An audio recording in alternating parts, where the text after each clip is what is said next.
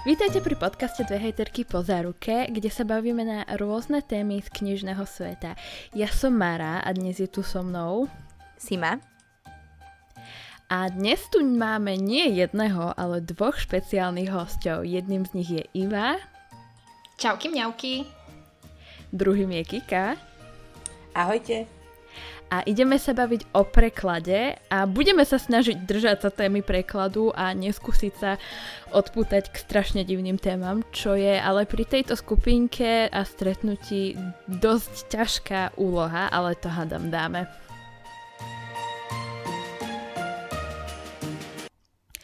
Takže babi, kto ste, čo ste, odkiaľ vás môžeme poznať? Som Iva a som jedný z tých 5,5 človeka na Slovensku, čo sa živia knižným prekladom. A poznáte ma z internetu, poznáte ma z môjho bývalého blogu, poznáte ma z Goodreads, možno trochu z Instagramu. A ja som Kika, ja, nie, ja sa neživím umeleckým prekladom ako Iva, ja robím v korporáte, ale prekladateľskom a vyšli mi dve knihy a môžete ma tiež poznať z blogu, ktorý nežije už asi 4 roky a z Instagramu teoreticky. Všetky sme tu po záruke. Áno, toto je tak, toto, teraz je toto taký cintorín blogerský. Oh, áno, ja som, ja som jedna z tých ľudí, čo keď v prvej časti baby menujú, že za tých starých dobrých čias, keď ľudia Presne. blogovali, tak jedna z nich som ja. Počkej, ale tento... mňa spomínali. Samozrejme, ano, že aj teba. obidve sme vás spomínali. Ale, ale zase, Kika, musíš priznať, že Iva je klasa. Iva je... To, akože áno, akože, ja sa aj pokloním. Akože to klasické OG, akože... A ona, ona akože taká malá víla, keď sa na ňu pozeráte, ale ja sa jej stále oh. bojím. Ideme na tú vianočnú časť, ano, ktorú sme tro... trošku skrátili. Presne tak lebo toto bude určite na dlho, lebo ste nám poslali aj veľa otázok a aj my máme na vás veľa otázok, čiže sme ju trošku skrátili. Čiže si ma, čo tam máme, čo sa pýtame? No, klasic, klasická otázka. Čo by ste vy ako knihomolky radi dostali pod stromček? Čo by vás potešilo najviac, okrem knih? Nie knihy. Všetko len nie knihy. Mám veľa knih, vyrábam knihy, všetko len nie knihy. Um, ponožky, Išla som povedať, po... Všetko len knihy. Ponožky sú super darček. Veľmi podceňovaný. Ponožky sú výborný darček. Ide do les. A nie sme sponzorovaní, ale...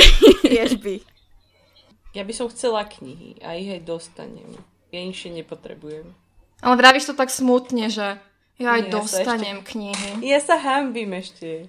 Nechaj ma ženy, vy ste také, že knihy, ponožky, akože my sa snažíme byť kreatívne, ako dostať mliečne zuby hlavného hrdinu a ja neviem čo. Akože... Sex robota v, v tejto v podobe hrdinu a podobne. To lebo vy máte, akože vy máte cool život tých ľudí, čo vyrábajú podcast a my máme strašne nudný život prekladateľov. My sme strašne prízemní na rozdiel oproti vám. Presne. Ale mne by stačilo, keby boli otvorené vianočné trhy a môžem ísť na punč ale akože neviem, či sa mám cítiť ako, že, že wow, že, že nie sme prízemné ako prekladateľky si ma, že už sme tá po- podcastová, už nie sme ani blogerky, už sme podcasterky, hej? Alebo či sa mám cítiť urazenie, že ako, že, že, že sme niečo také, že preč od nás. Nie, proste ste, ste viac cool ako my, lebo kto pozná nás? No. Presne, ja je neviditeľný. Prekladať, áno, prekladateľ je neviditeľný. No dobre, tak po tejto časti o... bude, bu, budú o vás počuť a poznať vás všetci. Áno, dneska vás ideme zviditeľniť, ale tak začneme tak od úplných základov. K čomu smerovali aj nejaké otázky v našich komentároch, za čo ešte raz veľmi pekne ďakujeme. Neviem, či už som to povedala alebo nie. Ale určite to ešte dneska budeme hovoriť veľakrát, že ďakujeme za otázky. A uh, asi tri alebo štyri otázky smerovali k tomu, že k vášmu vzdelaniu. A boli tu aj také ako otázky, ktoré začínali napríklad, akú školu ste študovali? Čiže akú školu ste študovali? Kde ste študovali? Povedzte. Ja som študovala na Komenského v Bratislave. Študovala som od 2011. do 2016. Takže akože už tak trochu ďalej a ešte zabývala aj akreditácie. Ja som študovala na Univerzite Mateja Bela v Bystrici a študovala som vlastne do tohto ročného júna že ja som čerstvý absolvent prekladateľstva, tlmočníctva a najnovšie to už je filológia. Mm. A aké jazyky prekladáte? Angličtinu. A áno, viem dobre po anglicky, lebo keď niekomu poviete, že ste prekladateľ, tak tá prvá reakcia vždycky, že o, to musíš vedieť fakt dobre po anglicky. A že áno, viem po anglicky. Ja prekladám z polštiny a z angličtiny, ale prekladám skôr z tej polštiny. Tak akože takým môjim mm, základnou, mojou základnou otázkou je, že čo vám, akože čo ste sa na tej škole učili? Čo všetko tam preberáte? Iba aké máš skúsenosti ty, Kika, môžu ich trošku porovnať, že čo sa tam deje? Ukážte mne, neschopnému psychológovi, hej, čo nemá s jazykom absolútne nič, že akože, ti, čo sa ja učí poviem. na takých školách? No ja povedz. presne poviem, lebo prídeš na, proste na prekladateľskú školu, prvé, čo vyfasuješ, je hodina prekladu o 7.20 v pondelok ráno. A prídeš tam a prvé, čo sa dozvieš, je, že prednášajúci ti oznámi, že nikto z vás nikdy nebude prekladať knihy, Nikto z vás nevie prekladať. Zabudnite na to, že budete prekladateľmi. A ty si dáš, že jo, OK. No. Ono to je veľmi vtipné, keď presne vieš, že kto to vie povedať. A toto, veci. toto v podstate pokračuje akože celé štúdium. Všetci ti hovoria, že ty nikdy nebudeš prekladateľom, že nikto z vás akože neskončí v prekladateľskej branži, že budete všade inde, len nie prekladatelia. A potom vyjdeš zo školy a robíš prekladateľa cítiš sa tak divne. A to je zaujímavé, bo nám takéto veci nikdy, nikdy nevraveli. Že nám práve že vždy vraveli, že sa uchytíme, respektíve k mojej kombinácii vždy hovorili, že bude mať veľa roboty. Lebo je veľmi málo prekladateľov z polštiny. No, to je to. A ešte keď máš nemčinu, polštinu, tak si úplný zázrak. Čiže ale akurátne toto je taká vec, e, na ktorú som sa chcela opýtať, že uh, výber jazyka, či, či sa oplatí ich práve do takých vôd menej známych, ako je práve polština, alebo či skrátka máte zaručenú prácu, ak študujete prekladateľstvo angličtiny. Máš väčšiu šancu, ak, ak študuješ angličtinu, lebo môžeš prekladať, môžeš tlmočiť a pravdepodobne ťa zoberú aj na neprekladateľské pozície, kde sa už len vyžaduje akože vyššia angličtina a potom ďalší jazyk je plus, lebo aspoň teda keď som ja hľadala prácu, tak väčšinou to bolo všade tak, že vyžadujeme vysoký level angličtiny a ku tomu aspoň nejaký stredne vysoký level cudzieho jazyka. Či už proste španielčina, taliančina, nemčina. A zároveň, keď máš nejaký exotický jazyk alebo o, jazyk, ktorý nepozná tak veľa ľudí, tak zase sa môžeš uchytiť na prekladateľských pozíciách, lebo aj v korporátoch alebo v rôznych firmách často potrebujú prekladateľov o, napríklad práve na polštinu, lebo obchodujú s polským trhom a podobne. Je dobré mať jazyk, ktorý je svetový a k tomu niečo menšie, čo nehovor, nepoužíva tak veľa ľudí, alebo Takže keď nie už- je taký bežný. Keď už raz ideš na prekladateľstvo, tak vo väčšine prípadov to máš angličtina a nejaký iný cudzí jazyk. Pretože to nie je o tom, že, o, že by si sa neučila aj slovenčinu, lebo vždycky máš akože jeden cudzí jazyk, druhý cudzí jazyk a ku tomu máš ešte slovenčinu. K tomu sa dá možno aj trošku uh, nadviazať, že uh, jedna z čitateľiek sa nás teda pýtala, že uh, keď chce byť človek prekladateľom, či musí mať vyštudovaný odbor prekladateľstva, alebo stačí titul povedzme napríklad z čistej slovenčiny plus si urobí na nejakej jazyko, uh, jazykovke certifikát nejakého jazyka. Keď chceš byť prekladateľom, tak nepotrebuješ vôbec nič. Stačí proste iba niekoho presvedčiť, že si prekladateľ. Stačí ti byť vlastne akože iba dosť sebavedomá môžeš prekladať. Čiže ja môžem prekladať? Áno, môžeš prekladať. Ty pána do pána, to mení úplne Všetci celú môžu môjho života. ale nie každý dostane živnosť. Môžeš v Napríklad. podstate mo- môžeš prekladať akože bez akéhokoľvek o, jazykového vzdelania. Absolútne proste bez akéhokoľvek. Keď chceš živnosť, tak musíš mať vyštudovanú vysokú školu. Alebo sú tam nejaké iné kritéria, ale to sú veľmi minoritné záležitosti. Alebo musíš mať také srandy, že 7 alebo 10 rokov žiť v krajine, ktorej jazyk chceš prekladať, alebo také veci. Dosť ma akože úprimne zmiatli tým, že nikto nepotrebuje mať na to reálne školu. Pretože ja som si myslela, že keď chcem byť prekladateľom, tak fakt musí mať niečo s tým jazykom. Ako bolo by to dobré. Že je v to- takom je tom to dobré. ideálnom svete by to bolo super, keby každý, kto prekladá, má na to papier a vyštudovanú školu. Mne by sa to osobne veľmi páčilo, ale v realite to je inak. Hej, v realite to funguje tak, že často sa dostanú ku prekladu aj ľudia, ktorí nemajú vyštudované prekladateľstvo, ale čo ja viem, robia s jazykom. V nejakej podobe dlhé roky. Presne. Alebo napríklad sa často stáva, že odborné veci, typu medicínske preklady, robia lekári, ktorí poznajú veľmi dobre nejaký cudzí jazyk. A vtedy to je možno aj vhodné, lebo sa vyznajú v terminológii. Ale keď už sa bavíme o tom knižnom priemysle, je to častá vec, že sa napríklad stretneš s niekým, kto nemá vyštudovaný preklad a preklada knihy, alebo, alebo tá knižná sféra je reálne taká sféra, kde chcú a vyžadujú ľudí, ktorí, ktorí to majú vyštudované. Veľakrát otvorím knihu a vidím, že tento človek nemal vyštudovaný preklad. Je to, je to, je to proste, je to poznať, že urobí to strašne veľký rozdiel, lebo tým, že si na tej škole, tak naučíš sa veci, ktoré sa proste nerobia. A potom niekedy otvoríš knihu a vidíš tam presne tie veci, že ten prekladateľ ich urobil. Ale že ako je to vo všeobecnosti, že koľko ľudí v priemysle má vyštudovanú školu a koľko nie, tak to netuším. Už, už je december, za chvíľku sa podávajú prihlášky na vysokú školu a každoročne sa medzi knihomoľmi nájdú desiatky ľudí, ktorí sa idú hlásiť práve na prekladateľstvo, bo všetci veria, že idú prekladať knihy a potom v 7.20 na prednáške prídu na to, že teda nie.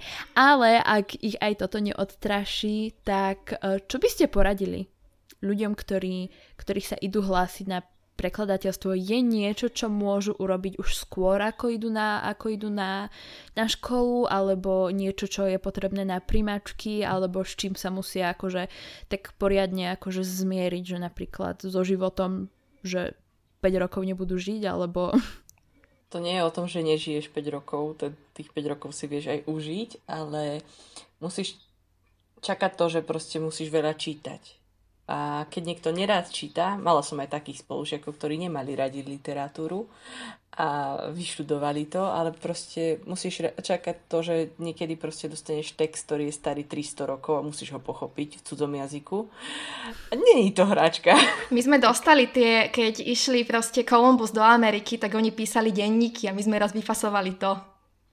Cool. My sme dostali veľmi starú polštinu, teda prvú poľskú hymnu a to bol akože čistý masaker. Ale bola to sranda, keďže polštinu sa učíš úplne od základov.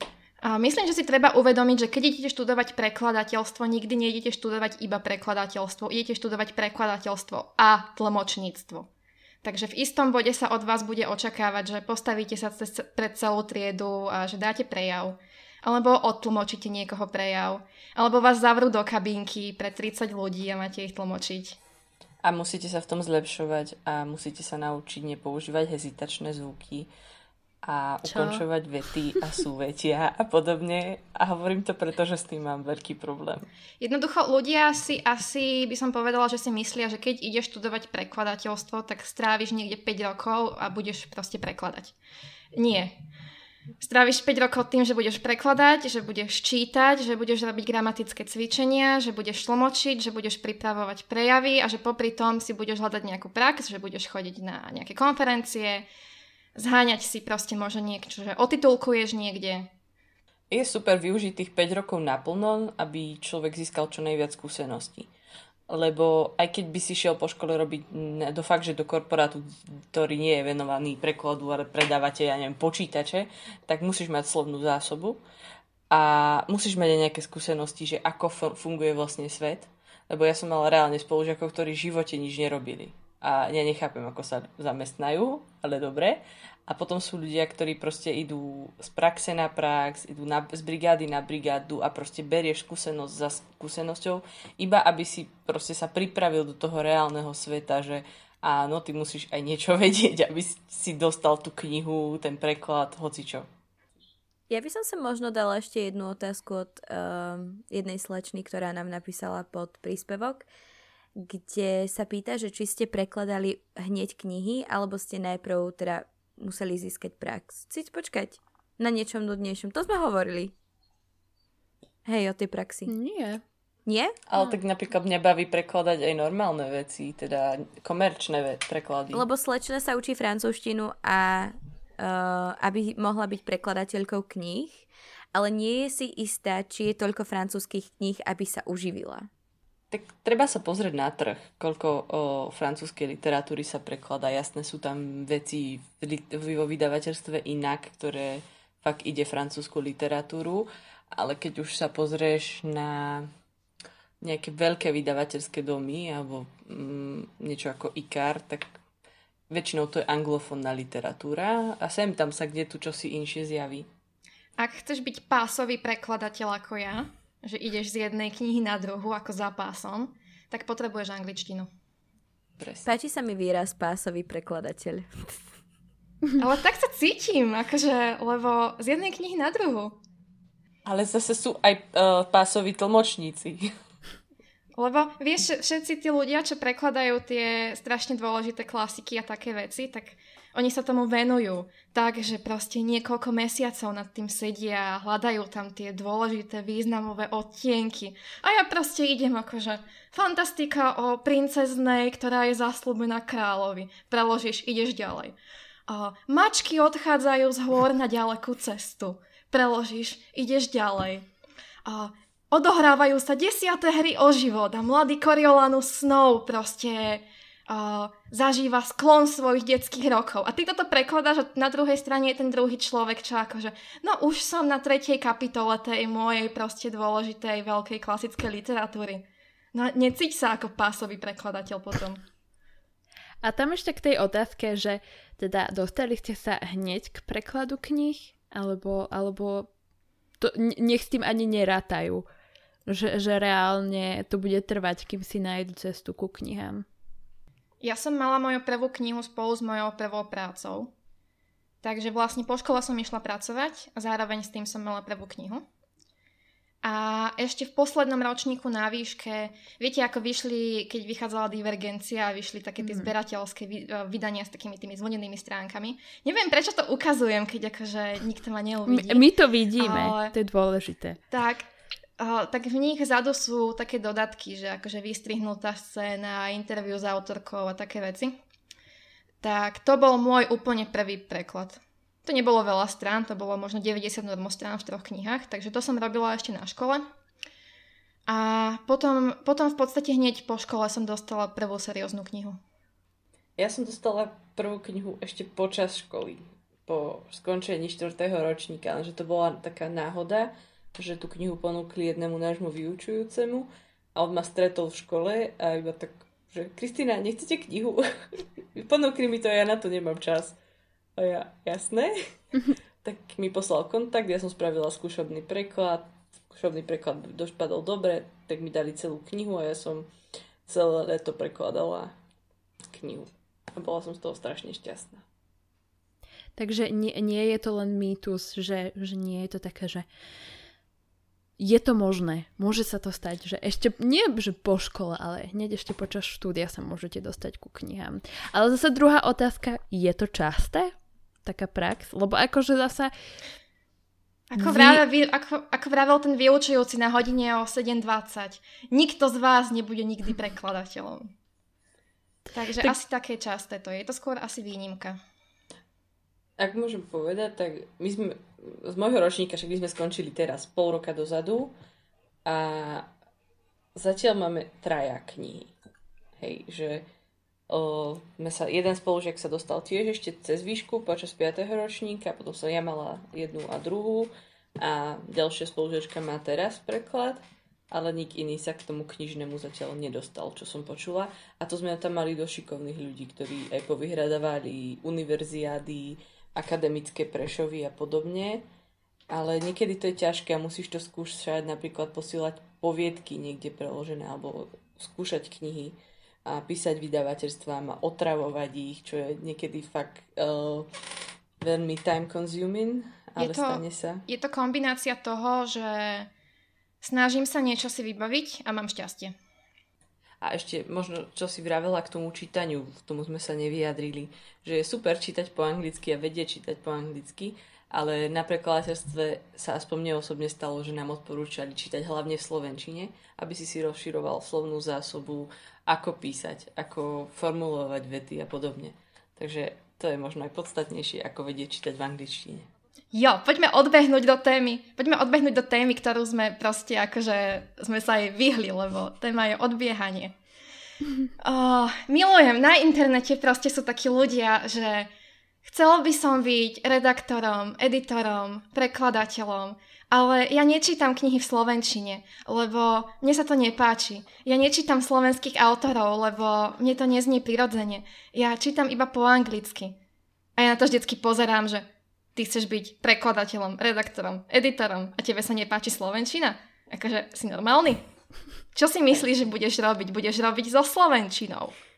Podľa mňa treba čítať, čítať, čítať, ale treba poznať tú prekladovú literatúru a trošku sa vyznať v tom jazyku. A ja netvrdím, že ho viem nejak perfektne, ale musíš si rozvíjať eh, že slovnú zásobu a všetky tieto veci, lebo keď to nevieš, tak to proste čo chceš používať všetkých tých 10 slovie stále dookola? Je lebo jedno, sú takí ľudia. Je jedno proste, že vieš, čo toto obskúrne anglické slovné spojenie znamená, keď ho nevieš povedať po slovensky. Lebo potom sa môže stať aj taká vec, že v tom preklade používa človek strašne veľa takých tých anglických konštrukcií a takých tých vecí, nie? A to je strašne poznať. Áno, však to sú všetko také strojové veci, alebo teda respektíve kalk, že ja neviem, že tam dá, že prš, e, pršia mačky a psy. A že to inak... Strašne to, je, strašne to je vidieť aj na ľuďoch, čo sa snažia písať akože po slovensky, že budem autorom a idem niečo napísať a ty to začneš čítať a vidíš, že tento človek používa samé frázy z prekladov. Že jednoducho tento človek nečíta po slovensky. Alebo používa veľa pasívnych foriem. No môžeme sa presunúť uh, k tomu, ako vyzerá váš deň. Ako keby ste chceli ukázať uh, nádejným prekladateľom a tlmočníkom, ako zhruba vy, ako, ako si môžu predstaviť svoju budúcnosť, čo ich čaká, um, ako by ste predstavili svoj normálny deň. Le, lebo počkať, tu dám ja stopku že keď si ja, no dobre, ja si to už neviem, pred, nemôžem tak idealisticky predstaviť, lebo zasa vás poznám, hej.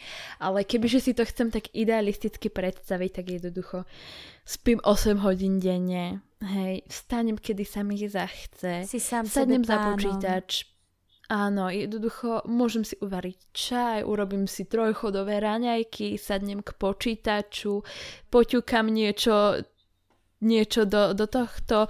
Za, za dve hodinky mám preložených 20-30 strán a potom si urobím zasa obedík. A stíhaš čítať svoje, svoje knihy, ktoré chceš čítať. Presne, skrátka, ty máš TBR dlhu jednoducho, ja neviem, 180 kníh ročne a ty, ty dáš 181.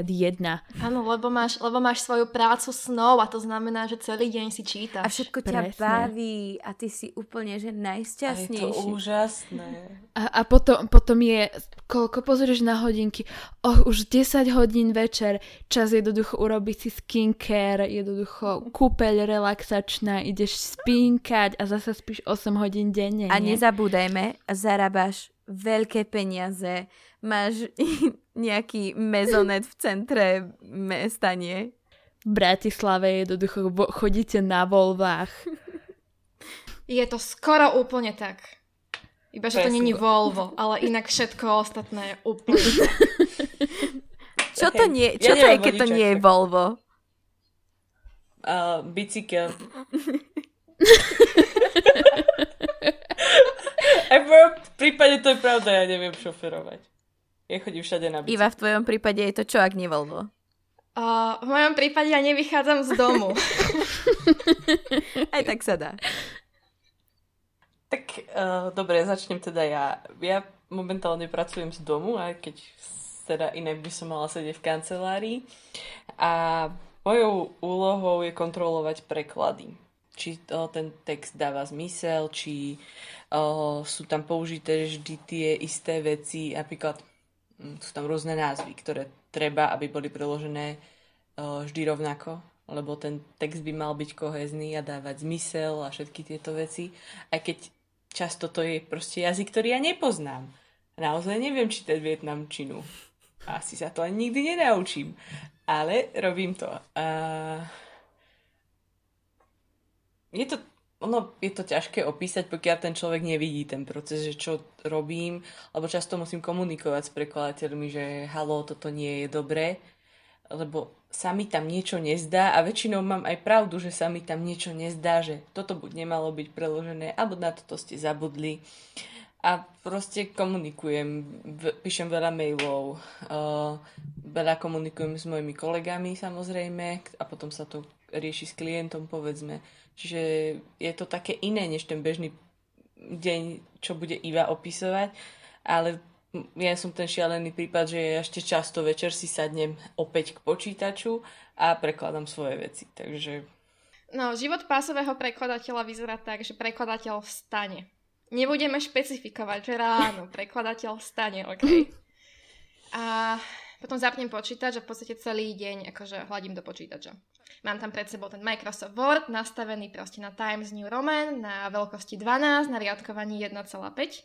A to je, to, je, to, je, to je život pásového prekladateľa, presne toto. Microsoft Word. Kde sú raňajky, kde je opäť, kde je spoločenský život, lebo však ty si pánom svojho času. A kde je čítanie? Nie, Mara, nie, nie. Microsoft Word. On je pánom tvojho času. On je pánom môjho času. Ľudia sa ma občas pýtajú, že či používam napríklad akože nejaký software alebo niečo také, alebo niečo veľmi high-tech. Nie.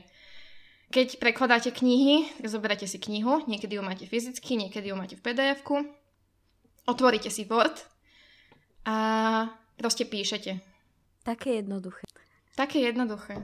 A na to potrebuješ 5 rokov školy. Tiež sa dívam. A na to potrebuješ 5 rokov školy. Vidíš to, ja potrebujem 5 rokov školy na to, aby som sa mohla rozprávať s ľuďmi. A preto je toľko prekladateľov, čo nemajú proste školu.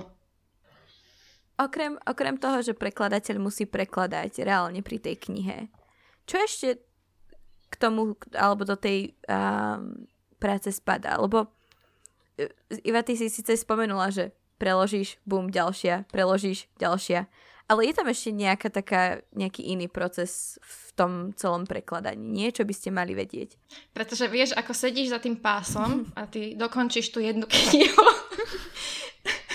dokončíš tú jednu knihu a urobíš akože bum, ďalšia. Tak ten pás, on je taký, že zaciklený, vieš, a sa posunie. A vráti ten... sa ti tam niečo, čo už si odovzdal ale niekto sa na to medzičasom pozrel, tak ty znova ideš cez tú knihu, posunieš, bum, ďalšia a príde ti ďalšia. Takže nekonečný príbeh. Áno. Obyčajne, keď robím, tak robím na štyroch knihách naraz. Že jednu mám akože v preklade. Nevyvaluj oči si ma, čo si čakala? Pásový prekladateľ. Jednu mám v preklade, jednu mám tak, že buď odišla na o, redakciu, alebo sa mi vrátila z redakcie a čakám, kým to proste prečítam. A Jednu mám ešte v, v korektúre. To je takéto štádium, keď uh, ti príde vytlačená a už pozeráš iba akože posledné chybičky. A buď mám takto tri, ale častejšie mávam štyri. Že mám ešte jednu knihu v niektorom z tých neskôrších štádí. Že buď čaká, kým si prečítam redakciu, alebo je práve u redaktora, alebo čakám na korektúru, alebo mám dve knihy v korektúre. Obyčajne mám štyri, tri alebo štyri knihy rozrobené naraz. Iva, a máže tak, že kniha za ktorá ešte či len čaká napríklad. O áno, o áno, tá ešte nepadla na pás, tá je proste ešte iba niekde akože, tá čaká na svoj takom, tam, čo ti to, čo ti to vyfúsne na ten pás a ty si že uá. Kde taká, sa tu vzala? Taká menšia otázka. Stalo sa ti, že si pri tom všetkom poč- pri tom počte kníh si pomýlila mena, že prekladáš, prekladáš, že zrazu iné meno, ako tam má byť? Ježiši Kriste, áno. Akože keby ste vedeli, koľkokrát som vo... Teda som prekladala, robila som naraz od Líbardu ko 9. spolok a robila som jednu gríšu. A proste to množstvo krát, keď akože bol, bol tam je Darlington mm-hmm. a namiesto neho som napísala, že Darkling. Hej, a raz som robila, keď som robila krvavú dedičku a nejakú gríšu, lebo gríšu robím stále, akože permanentne, stále robím To nikdy gríšu. nekončí. To nikdy nekončí Robila som krvavú dedičku a robila som Gríšu. A v obidvoch sme vybrali uh, inú stratégiu na to, ako budeme riešiť ruské mená. A v obidvoch som mala Juri. A v jednej knihe som to prepisovala na Juri s Ječkom a v jednej knihe to ostávalo s Y. Ó môj bože, čítať to potom po sebe. No, mám tu aj dve otázky od našich uh, sledovateľov. Uh, prvá sa pýta, že ako ste sa k tomu dostali, či to bol váš v úvodzovkách sen. Ako pre vás najznámejšiu knihu ste prekladali, alebo aký typ dokumentu? A aký žáner vás baví prekladať najviac? Alebo čo vás baví najviac prekladať? Tak poďme najprv, že či to bol váš sen. Či ste vedeli vždy, že chcete robiť toto? Ako som sa k tomu dostala? Nezobrali ma na školu, kam som chcela ísť. A tak som si povedala, že idem skúsiť príjmačky na toto, keď už som tam poslala prihlášku. Nemala som prečítanú ani jednu odbornú literatúru, nemala som prečítané nič z povinného čítania. Neskúšala som si testy, nejako som sa neučila. Dostala som sa tam, ostala som tam, dostala som ponuku na knihu a som tu. Toto ma fascinuje, Ivia, lebo ja som sa biflila na tú istú školu, čo ty. Všetko som si prečítala, všetko som sa učila, rok som sa učila a ja som sa tam nedostala. Dobre, poďme na to, že aký žáner vás baví prekladať. Alebo čo by ste najradšej prekladali? Keby ste mohli, čo by ste prekladali len? Svet je ideálny. Knihy z jednej poličky na druhú.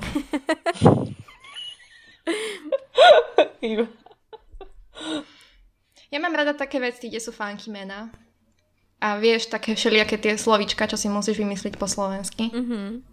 A potom ti na to ľudia proste nadávajú na internetoch, že, akože, že toto je hlúpy preklad a že toto v angličtine je to úplne inak a v češtine je to úplne inak. How dare you? Kika, čo by si ty chcela prekladať, keby si mohla? Nebaví cestovný ruch, prekladať a rôzne takéto veci. To je celkom sranda. Potom prekladáš, zrazu sa zjavíš uh, pri texte o rybách stalo sa. A musíš si googliť e, druhý um, vtákov a podobne. Ú, to by bolo zaujímavé. Ak mám dôkaz tam na poličke. Nie, nemám rada vtákov. Je to zaujímavé. Je to celkom sranda, hej, akože potom sa človek musí v noci rozčulovať, že čo som takovú spravil, ale baví ma to. A možno by bolo fajn skúsiť nejaký Young Adult, aj keď to nečítam. Mm-hmm. Možno by to bola sranda. A chcela by som preložiť reportáž niekedy. To, to by som si strašne chcela splniť. To by Myslíš, ako má, ako má Absint, tie reportáže? Áno, áno, len oni majú väčšinou už vlastných prekladateľov. Dobre, máme tu ešte jednu otázku k tejto téme. A to je, myslím, že otázka, na ktorú chcú vedieť veľa ľudí odpoveď. A to je, že koľko trvá samotný preklad? Napríklad dajme tomu, že máte 100 stránovú knihu alebo 100 stránový text, je to písané pomerne jednoduchým a zrozumiteľným jazykom, že možno, že ako dlho by vám to trvalo.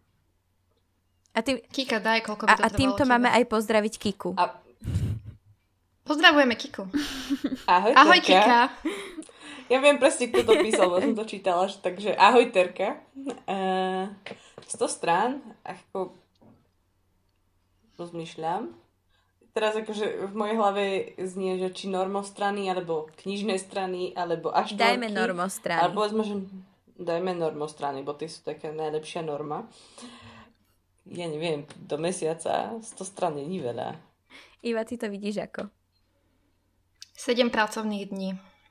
Akože to by fakt sedelo, lebo ja tak rád, akože vidím, že 10 normodenne je tak, že ok, No, asi 8 je ok. A... Ja robím 16 denne. Pásový prekladateľ. Tak vieš, ja, ja, ja, s tým, že ja neprekladám niekedy aj mesiac, takže ja už som trošku sa strátila v tom.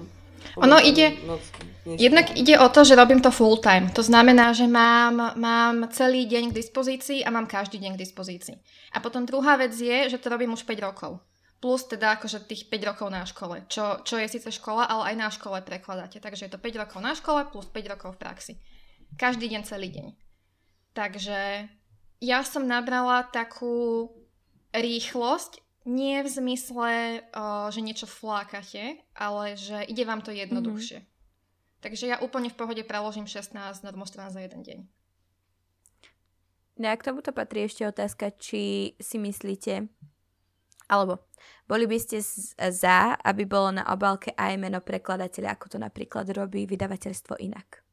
Mne sa veľmi páči vydavateľstvo inak, ale inak je vynimočné v tom, že ho založila prekladateľka Aňa Ostrihoňová, ale už veľa iných vydavateľstiev sa drží tejto formy, napríklad literárna bašta, myslím, že aj Brak to robí, takže už tie menšie vydavateľstva sa to snažia robiť a propagovať mena prekladateľov. Je to super.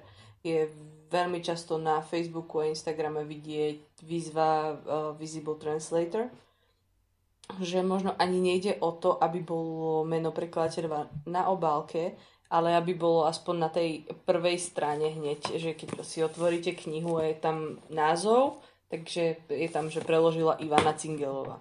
Myslím, že Slovart to tak má a to je veľmi pekné. Slovart to vždy, Slovart to robí, uh, mám pocit, že v posledných rokoch to robia, lebo v tých prvých knihách, čo mám u nich, to ešte nie je. A klubu to tiež robí. Ale je to pekné, keď uh, vidíš aspoň napríklad v tých tlačových správach uh, vydavateľstvu napísané, že v preklade toho a toho. Napríklad, keď vyšli neviestky, moja kniha a chodila tie maily o, o z Albatrosu, že, čo, že vychádza táto a táto kniha, tak bolo tam v preklade Kristýny tej a tej. To sa mi veľmi páčilo. Na... Bolo to také zlaté. Mne minule prišla reklama, že kúpte si akože Vera Dícová, autory A.S. King a Ivana Cingelová.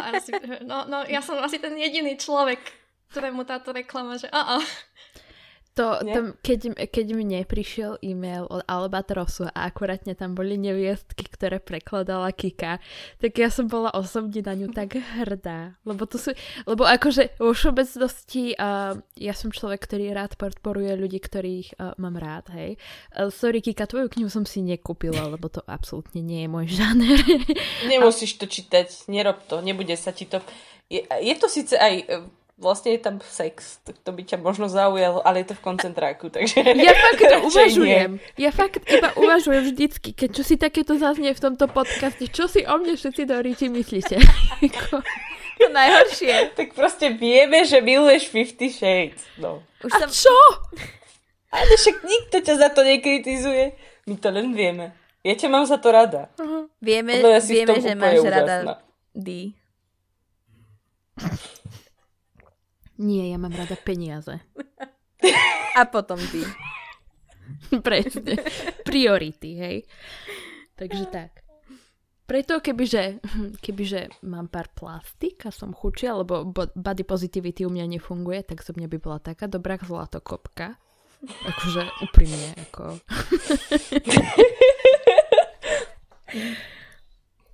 Ale keby bolo keby, ale chcela som povedať, že rada podporujem ľudí, ktorých poznám. Čiže som bola strašne hrdá, keď, keď mi prišiel e-mail, že v preklade Kristýny, ne, neviem, či idem hovoriť tvoje priezvisko GDPR, hej, ale to je jedno. Ale, ale akože aj vo všeobecnosti, akože napríklad taká Grisha, Jednotku som prečítala, čítalo za to dobre, super preklad Iva. ale, uh, ale už dvojka mňa to skrátka neláka. Pre mňa Bardugo nie je nejaká extrémne zaujímavá um, autorka, ale skrátka, keď idem okolo tej, okolo tej série, tak si hovorím, že ale tak by som podporila Ivu. Nebolo by to pekné? No, bolo by to pekné. Takže ťa mám... A nie len mňa. Zabiješ knihu, Mara. Ježiš, ja už zabijam toľko knih.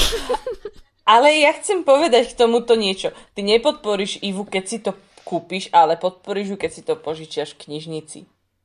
Však iba. No. Ak si v Lite. No. Takže, ďalšia pravda. Nekupujte knihy, požičiavajte si ich.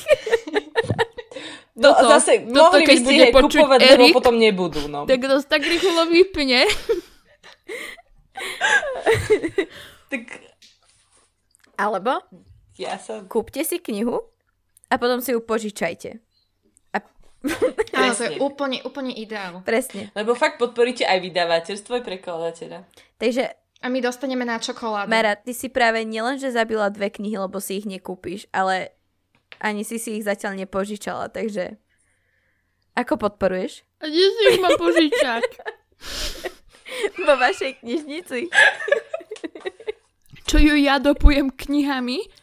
Prídeš do knižnice a bude, že tieta, prosím si Gríšu 2 a tá na teba pozrie, že ale tam nie je sex, slečna. Určite? ste si, ste si istá, že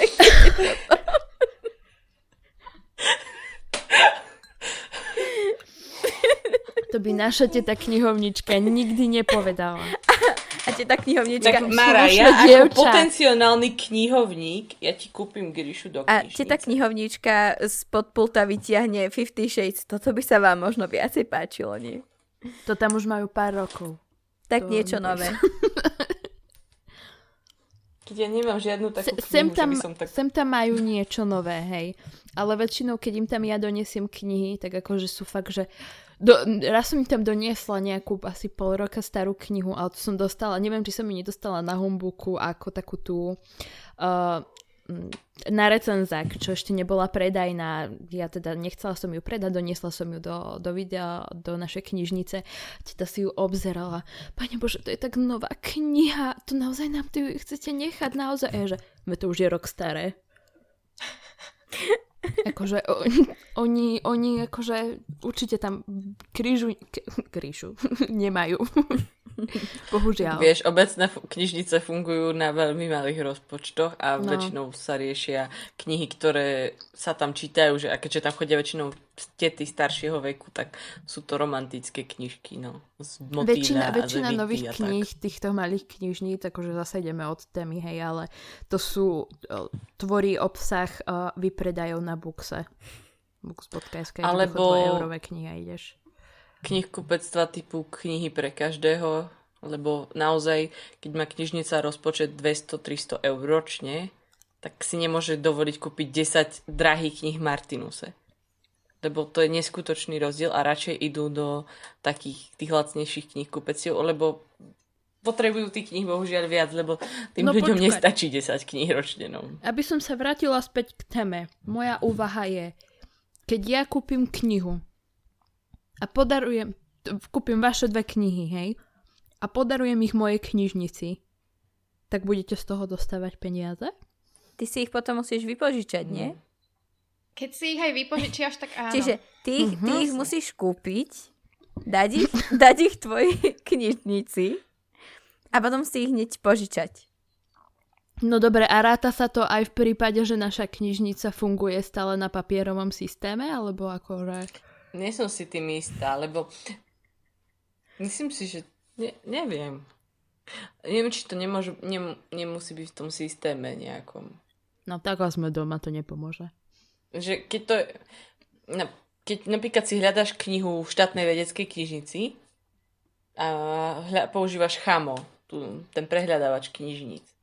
Ono to vieš hľadať v tom tak, že vieš hľadať všetkých knižniciach, ktoré používajú ten jednotný systém a vtedy vidí, že majú ho v Malackách. Ja Mara neviem. má ten výraz človeka, čo ten systém používa dvakrát denne. Mhm. A však, že viem, že ho používa, ale... Prosím? Ja od marca nemám členstvo v štátnej vedeckej, na čo mi je. Ja som ho mala raz. Som od marca doma. A väčšina mojej literatúry na bakalárku je v angličtine. Som tiež prekladateľ totižto. Ale dobre, pokračujme, pokračujme. Na aké problémy môžete ako prekladatelia alebo tlmočníci naraziť, ktoré si ľudia neuvedomia? V rámci tlmočenia možno si ľudia neuvedomujú, že ty sa musíš neskutočne dlho pripravovať. Musíš si vtlc proste do hlavy niekoľko stoviek slovíčok. A to sa, aj si to proste musíš aj zarátať o, potom v honoráre. A musíš proste si vyhraniť čas na to, že dobre, ja budem tlmočiť celý deň, ale koľko sa budem na to pripravovať, lebo to nie je len tak sa pripraviť za večer, ako mne sa stalo, že ma pozvali na tlmočenie teraz nedávno uh, o 5. pobede večer a s tým, že máme nejaký projekt, ktorý beží 3 dní. Ja pozriem na počítače, ktorého je a že však to už druhý deň beží a že oni chcú, aby som ten posledný deň prišla ráno o 9. tlmočiť. A ja že, um, pardon, ale nie. No, ja rozmýšľam, kde začať. Akože, čo si ľudia neuvedomia, keď si pásový prekladateľ? absolútne sa ti znechutí čítanie kníh. Ale proste, že... Lebo čítanie pre mňa vždy bolo hobby. A teraz, keď knihy vyrábam na páse, tak zrazu nie je. A stále, akože stále čítam, aspoň trošku. Snažím sa čítať knihy v slovenčine, snažím sa čítať slovenské preklady. Občas si prečítam niečo po anglicky, čo sa mi páči. To znamená tak dve knihy ročne. Ale ako náhle sa ti stane z hobby tvoja práca, tak to prestane byť tvoje hobby. Takže to nie je, absolútne to zďaleka nie je o tom, ako ľudia píšu na internete, že oh, chcel by som robiť pre vydavateľstvo, to by bola moja práca snov. Nie, nebude to práca snov, bude to iba práca od istého bodu. Lebo práca vlastne, hoci kedy, keď ťa baví, tak v, určitej, v určitom bode zistíš, že proste ťa aj unavuje a ke, ak ho chceš robiť aj po pracovnej dobe, tak zistíš, že to nechceš robiť a radšej si ľahneš do tmy a robíš jogu alebo ja neviem čo. Áno, presne. Čiže ak chcú mať radi knižky, tak nech nie, nech nie sú prekladateľmi ani tlmočníkmi. Áno. Ako presne tak. Ja milujem knihy stále, ale to je asi tým, že ja neprekladám knihy. Mm-hmm. Teda ja, mám, ja tiež vôbec. stále mil, akože stále by som povedala, no vlastne keď ste mali tú anketu, že či, by ste sa, či sa pokladáte za milovníka kníh, tak ja som bola jedna z tých, čo tam dali, že nie. Ty si bola to, čo sme si mysleli, že to sú prekliky, hej? Ty si taký bažný Lebo to, to, to tu boli úvahy, že kto dá, kto nás sleduje a dá, že nie je milovníkom kníh. Ja. Ten OG milovník kníh, ktorý začal blogovanie. Ty kokos, toto sa úplne sny rozpadajú, akože... Potom to budete potrebovať všetci terapiu. My, aj posluchači. Určite. Akože fakt hlavne je to o tom, že stane sa ti to prácou. A keď je to už pre teba práca, a navyše je to umelecká práca, akože pre- prekladať knihy je umelecká práca. Keď, keď je to zrazu niečo, čo ťa živí, tak začneš na to hľadiť inak. Stále mám rada knihy, stále rada vyrábam knihy, stále si akože rada sadnem za ten pás a robím pásovo knihy. Ale už ku tomu nemám taký vzťah ako predtým, kde som bola schopná zhltnúť 200 kníh za rok a ešte o tom mm. Ale Kika, ty si vravela, že, že ty máš stále rada knihy. Áno, ja zbožňujem knihy, ale to je tým, že ja neprekladám knihu za knihou, vieš. Ja robím s odbornými textami. Čiže väčšinou. možno, ak, Čiže... ak by sa chceli ubrať takouto cestou, že to by mohol byť kompromis. Áno, jasne.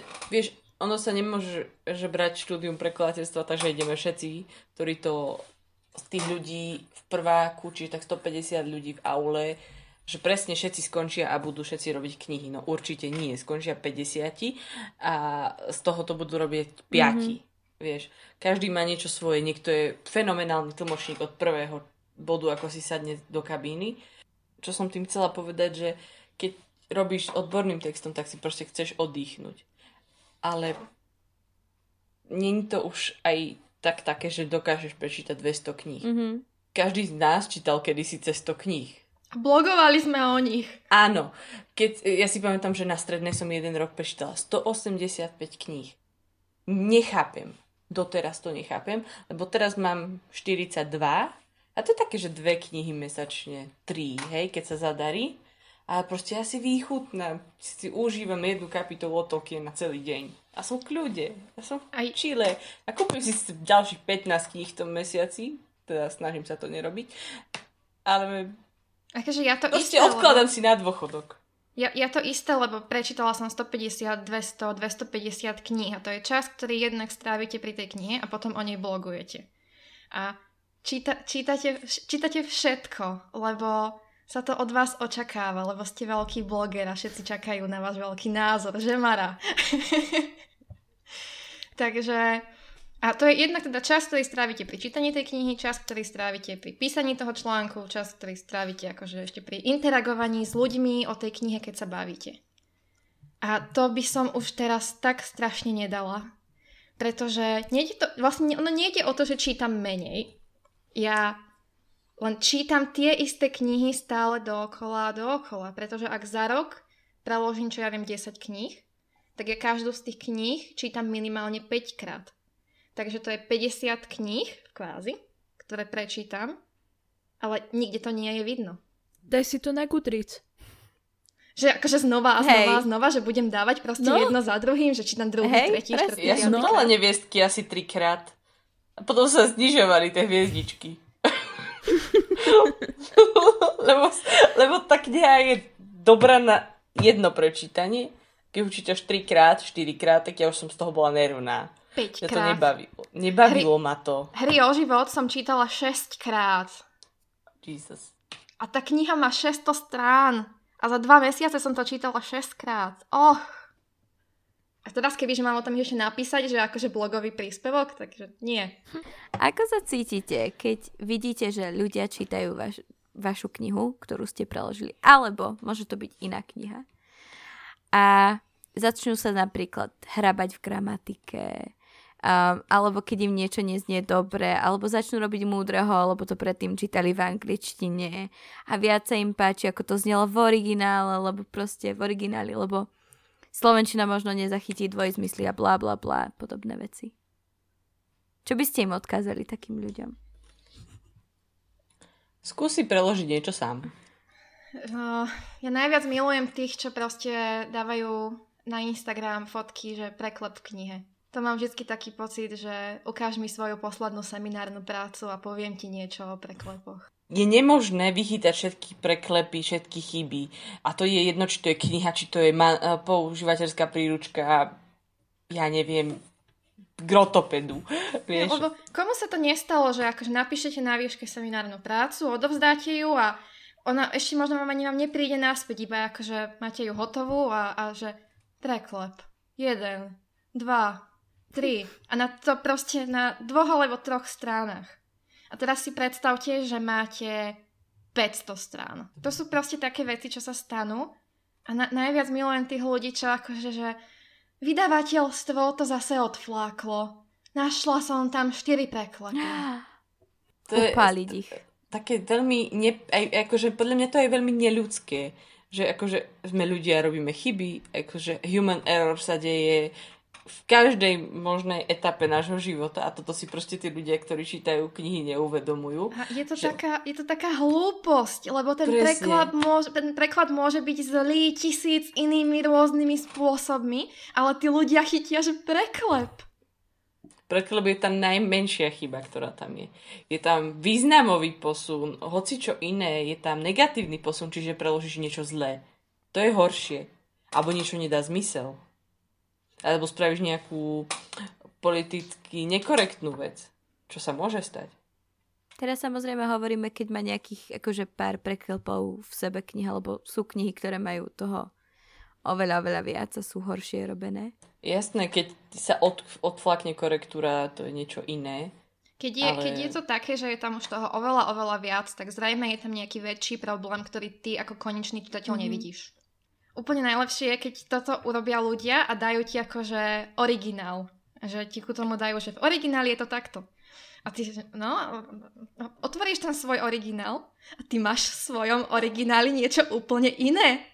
Akože, No to, to bol napríklad príklad, eh, čo si pamätám, takú poslednú kauzu, to bola Eliza. Nie? áno, napríklad. K- kde, kde vlastne, uh, neviem kto to teda už prekladal, mal inú verziu, ako bola tá finálna verzia a v našom preklade to teda bolo niečo iné a bolo z toho obrovské halo. Ale to, chápete, to už sa nikto neopýta, že ako je možné, že sa to stalo. Všetci už sú iba, že stalo sa to. Nikto sa ťa neopýta, prečo sa to stalo. Mne sa to stalo. Preložím knihu, proste všetko, akože fajn, ide to redaktorke a redaktorka mi to vráti, že ale tuto je v origináli niečo iné. A porovnali sme si originály a zistili sme, že my sme v rámci vydavateľstva dostali dve iné verzie. A tam to nebolo, že meno postavy, tam to bolo, že v scéne boli úplne iné postavy, že boli tam o jednu menej. Alebo skrátka, že v odseku bolo napísané niečo úplne iné. A to akože, to sa stane a to by si, to by si, podľa mňa ako čitateľ by som nečakala, že niečo takéto je proste realita. Je to normálne. Ja nemám až takú skúsenosť, ale mm, v neviestkach bol problém ten, že autor tam mal bordel a bol, bol tam chaos v číslach. A e, ja som to teda preložila, ako bolo v tej knihe, ktorú som dostala A potom redaktorka sa ma pýta, že ale koľko toho reálne bolo? Bolo toho toľko, toľko. Proste je chaos tom, že tak, tak som sa pýtala pána, uh, pána autora, ako to bolo a on mi pekne povedal, že kde si to mám zjednotiť. Takže alebo, sa to zjednotilo a bolo. Alebo v origináli je preklad a je v tom texte, ktorý dostanete vy. A už keď to ide do nejakého akože uh, proste reprintu, tak oni ten preklep opravia. Ale tak čo z toho, keď už vy ste to preložili podľa tej pôvodnej verzie? Alebo úplne normálne, čo, akože všetci sú u nás takí posadnutí prekladmi, ale to sa stáva aj v anglických knihách. Alebo chybný údaj. A ja by som tu na upozornila na to, teda nie, že ja by som sa do toho vyznala, ale teda spomínam si uh, na rozhovor, uh, ktorý sme mali s Erikom v 5. epizóde, pokiaľ si pamätám správne. A že treba brať ohľad aj na to, že vlastne vy ako prekladatelia máte tú knihu niekedy podstate tak koľko niekedy možno pol roka, rok predtým ako vyjde a začínate pracovať na preklade a zatiaľ čo vy robíte na tom preklade, tak oni pracujú ešte na ďalších chybách. Čiže vy máte jednu verziu, ale vyjde iná verzia v Amerike. Aj to sa môže stať. Aj sa mi to stalo. No. Väčšinou je to tak, že máš síce text o, aj o pol roka skôr. Napríklad dneska som dostala text ku Krvavej dedičke 2. Jej. Uh, ale nemôžeš ho prekladať, lebo stále čakáš akože na tú verziu, kedy to bude prekladateľné, kým oni tam do, dokončia zmeny. No a niekedy presne to, ako Erik vravel, sa stane, že oni ti omylom pošlú verziu, ktorá ešte nie je prekladateľná a nikto si to nevšimne. A tu, tu, tu sa mne tak vrha jedna otázka, že keď už sa teda bavíme na taký ten, neviem ako inak to nazvať, ako pičung na sociálnych sieťach. Takže aký máte postoj napríklad k tomu, že sa neustále rieši napríklad, dajme tomu, hm, hry o život vyšli kedy to? Pred pol rokom? Pred 3 štvrte rokom? Ako je to možné, že u nás vychádzajú až teraz? A ako je možné, že, že sa to neustále preklada, lebo jednoducho pre, preloží sa, b- mala vysť najprv v novembri, potom teraz by mala vysť 4. 4. decembra, potom teraz vychádza, neviem vôbec, či už vyšla, alebo kedy vychádza. Akože teraz to je ešte korona, hej, ešte normálny človek sa nad tým zamyslí a povie, že, že dobre, tu, tu, tu hrajú akože trošku už vyššie božstva hru, hej, že čo sa bude diať. Ale de- deje sa to aj normálne, aj pred koronou, aj po korone sa to bude diať, že ľudia budú naštvaní na to, že neustále sa odkladá preklad. Že kniha v Amerike vyšla už pred rokom a my máme preklad až teraz. Že aký máte postoj k tomu? Podľa mňa je hlúposť niečo také riešiť. Ja neviem, či sa ľudia nudia alebo neexistuje 5 miliónov ďalších kníh, ktoré si nedokážu prečítať? Ale Kika, masová, ako to skončí, ako to bude pokračovať, chceme ďalší trón zo skla. A oni si to kúpia v angličtine skôr, aby si to kúpili slovenčine, lebo nebudú čakať. Tam sa môže stať veľmi veľa vecí. A najlepšie by ti o tom vedel povedať Erik, lebo ja mám taký, akože mám taký obmedzený pohľad na to. Iba ja, ja by som to povedala, že odporúčam, že pre ľudí, ktorí si to nepamätajú, akože vrátiť sa k tej epizóde, nás tam síce zle počuť, ale Erika a to, čo rozpráva, je tam počuť dostatočne dobre. Čiže určite akože sa vrátiť k tomu, lebo aj on to tam vysvetľoval, lebo sme sa ho na to pýtali. Ale daj nám aj ty svoj pohľad. Uh, môžeme vyniť prekladateľa. Akože samozrejme jednak, akože prečo vychádzajú knihy aj o rok neskôr, ako vychádzajú v angličtine? Uh, prekladateľ nemá čas. To sa mi, preto napríklad uh, 9. spolok bude vychádzať aj budúci rok, ale aj keby nebola korona, aj keby nebola všetko, tak vydavateľstvo, vydavateľstvo si to zaradilo do plána neskôr a ja keďže prekladám Bardugo, tak som povedala, že chcem to prekladať, akože, ale môžem to prekladať až skoro o rok neskôr, že či to bude OK. A oni, že OK, akože Takže už len to, že rok sa čakalo na to, kým to bude preložené. Čo sa ďalej môže stať? Uh, prekladateľ ochorie dlhodobo, napríklad na niekoľko mesiacov. A tak samozrejme buď sa čaká na prekladateľa, alebo to dá prekladať niekomu inému. A toto sa môže stať úplne hocikomu v celej tej, v celej tej reťazi, čo robia na tej knihe. Prekladateľ, redaktor, editor, Všetci. Všetci, ktorí na tom strávia nejaký proste dlhý úsek času, môže sa im niečo stať, nestíhajú odovzdať vec, bude to meškať. OK. Neviem, koľko percent prípadov toho, prečo knihy meškajú, je toto, ale typla by som, že nie veľa. Hry o život, napríklad pokiaľ Erik viem, tak meškajú kvôli tlačiarni. lebo proste nejaký problém. Prečo ďalej ešte môže kniha meškať? Kniha reálne nikdy nemešká. Kniha je iba zaradená v edičnom pláne na nejaké dlhšie, vzdialenejšie obdobie.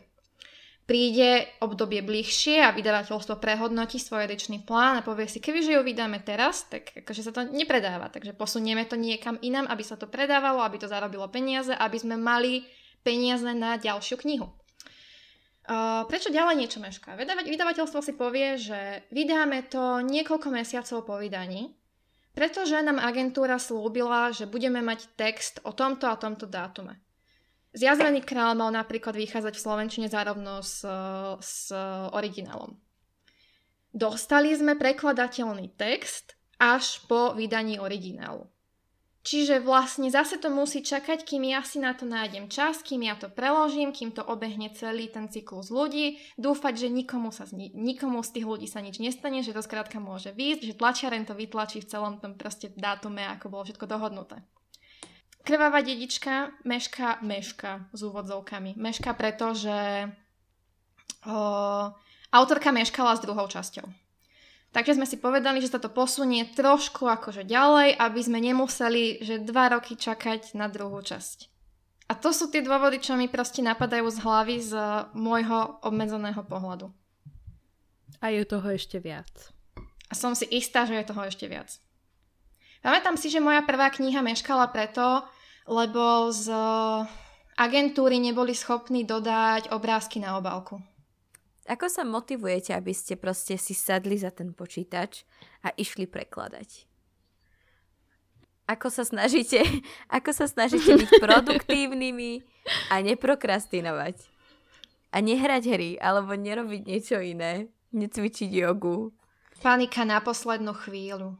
To je tiež pravda. Vieš, keď ja som 8 až 9 hodín v robote denne a slúbim niečo a samozrejme dávam si také deadline, že môžem ísť von, môžem ísť tam medzi tým, hej.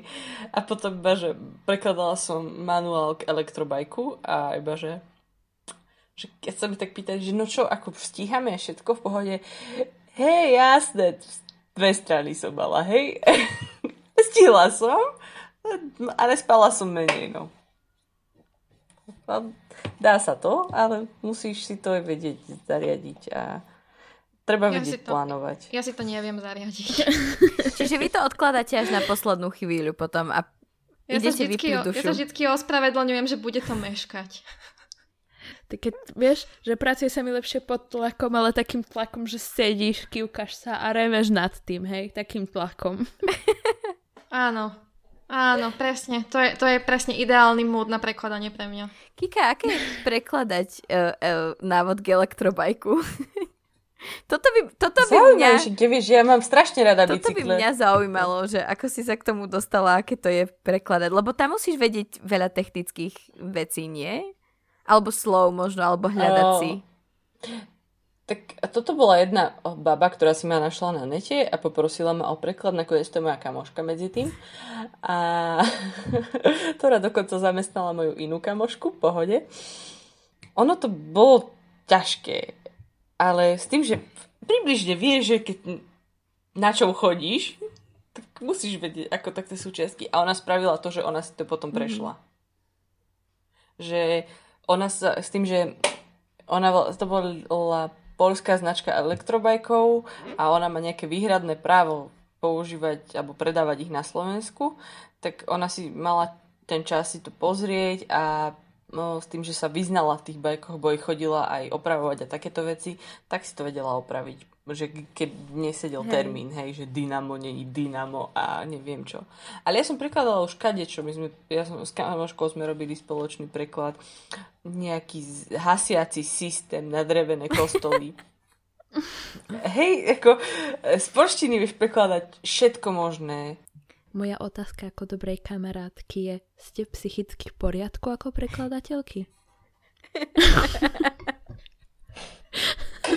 ja nemyslím, že som niekedy bola psychicky v poriadku. Odmyslí si diagnózy, s ktorými si začala a pripočítaj tie diagnózy, ktoré si získala potom. A myslím si, že prekladať ako prekladateľka má na mňa lepší psychický dopad ako práca normálne. To je viac stresové. A za mňa, ja by som, ak také odporúčacie okienko, keďže máme aj to psychologické šakmara, mm-hmm. uh, že neberte si všetko k, k telu, lebo ja to robím a je to veľmi nepríjemné a je to veľmi psychicky náročné všetko zvládať potom a robota je robota a život je život.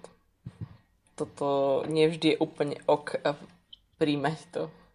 Že, a potom trápiť sa nad tým a nespať ako ja furt. Aj, aj, aj, akože po, počúvam ťa, ale už som videla, ako sa Iva nastavila. Hej, ja tiež pozerám na jej, pripravený postoj. Ja som... Iva, don't do that. Ja som don't absolútne psychicky v poriadku. Šipovala som celú prísľubenú Hollis s tým jej proste nepríjemným bratrancom. Milujem detskú sériu o mačkách a stále zvládam čítať Lee Bardugo. Som absolútne v poriadku. Dobre, ja už nemám žiadnu otázku. Už nikto nemá otázku. Ani naša čitateľka Andrejka? A Andrejka to prežije. Andrejka má smolu. Myslím si, že všetko bolo zodpovedané. Ďakujeme za vypočutie tejto našej spo- sp- poslednej špeciálnej epizódy, čo sa týka vianočných špeciálov s hostiami. Ďakujeme za to, že Iva a Kika prijali naše pozvanie a prišli k nám a že, že nám takto rozsiahlo porozprávali o svojom živote prekladateľov. Ďakujeme, babi. Ich sociálne siete budete, uh, nájdete v uh, popisoch uh, na dnešnej epizódy, môžete ich tam sledovať a ďalej zisťovať, aký je život prekladateľa, prípadne sa im stiažovať do správ, keď urobia nejakú chybu. Nás môžete sledovať uh, na Instagramovom účte dve hejterky po záruke, alebo zaknihovaná.sk, alebo knižné nebo. A uh, my sa s vami lúčime a prajeme pekné sviatky. Čaute. Čaute. Čaute. Čaute.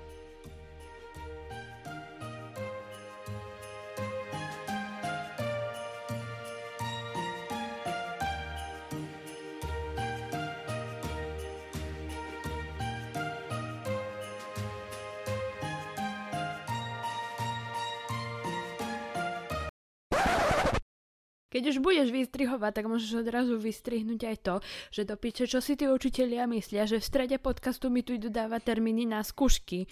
Akože... Lebo, lebo to je ešte taká skúška, že na ňu ideme tri a my tri si môžeme pomáhať. Čiže a my máme takú, takú skupinku troch spolužiaček, ktoré sme jak tri cecky, hej, jednoducho vždy všade spolu. A jednoducho, tak sme boli, že áno, na tento test ideme tiež spolu. Čiže sa potrebujeme prihlásiť čo najrychlejšie, že hej. Lenže keď ona dá, koľko je, o pol deviatej termíny na klinickú, akože psychológiu, akože halo, kde sme?